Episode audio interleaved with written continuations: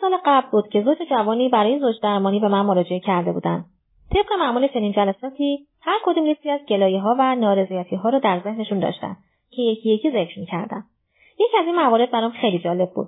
خانم جوان گفت چون عقاید مذهبی برام خیلی مهم بود قبل از ازدواج با همسرم گفتم من دوست دارم همسرم مذهبی باشه. و او گفت من مذهبیم.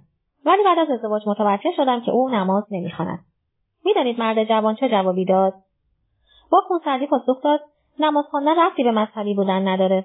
من مذهبیم اما نماز نمی‌خوانم. نکته جالب چنین ماجرای این است که ما آدمها حتی بر سر بدیهیترین کلمات هم توافق نداریم. یک حکیم چینی سالها پیش گفته است اگر روزی به امپراتوری برسم دستور می‌دهم یک فرهنگ لغت جامع بنویسم. زیرا بیشتر مشکلات مردم از سوء تفاهم بر سر کلمات ناشی می شود.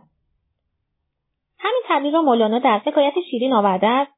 چهار دوست با یکدیگر کار می‌کردند و همراه هم درآمدشون را خرج می‌کردند یکی از آنها فارس دیگری ترک سومی عرب و چهارمی رومی بود. یک روز درآمدی داشتند که می‌توانستند علاوه بر نان خوراکی دیگری هم بخرند اولی گفت من امروز حوس انگور کردم. بیایید این پول را صرف خرید انگور کنیم. دومی گفت تو از کجا آمده ای که همه تسلیم حوس تو بشویم؟ بیایید عزوم بخریم. سومی اعتراض کرد و گفت نه خیر امروز را عنب بخریم. نوبت بعد آنچه شما می‌خواهید می‌خریم و چهارمی هم هیچ کدام از پیشنهادات را نپذیرفت و تقاضای خرید استافیل را داشت. بالاخره این قضیه موجب مشاجره بین آنها شد. حکیمی از کنار آنها گذشت علت مشاجره را پرسید و هنگامی که حکایت را دانست خندید و گفت دوستان بر سر چه میجنگید؟ انگور همان عنب است و همان عزوم و همان استافیل. این چهار کلمه اسم یک میوه هستند همه شما یک چیز می‌خواهید ولی آن را به چهار گونه مینامید.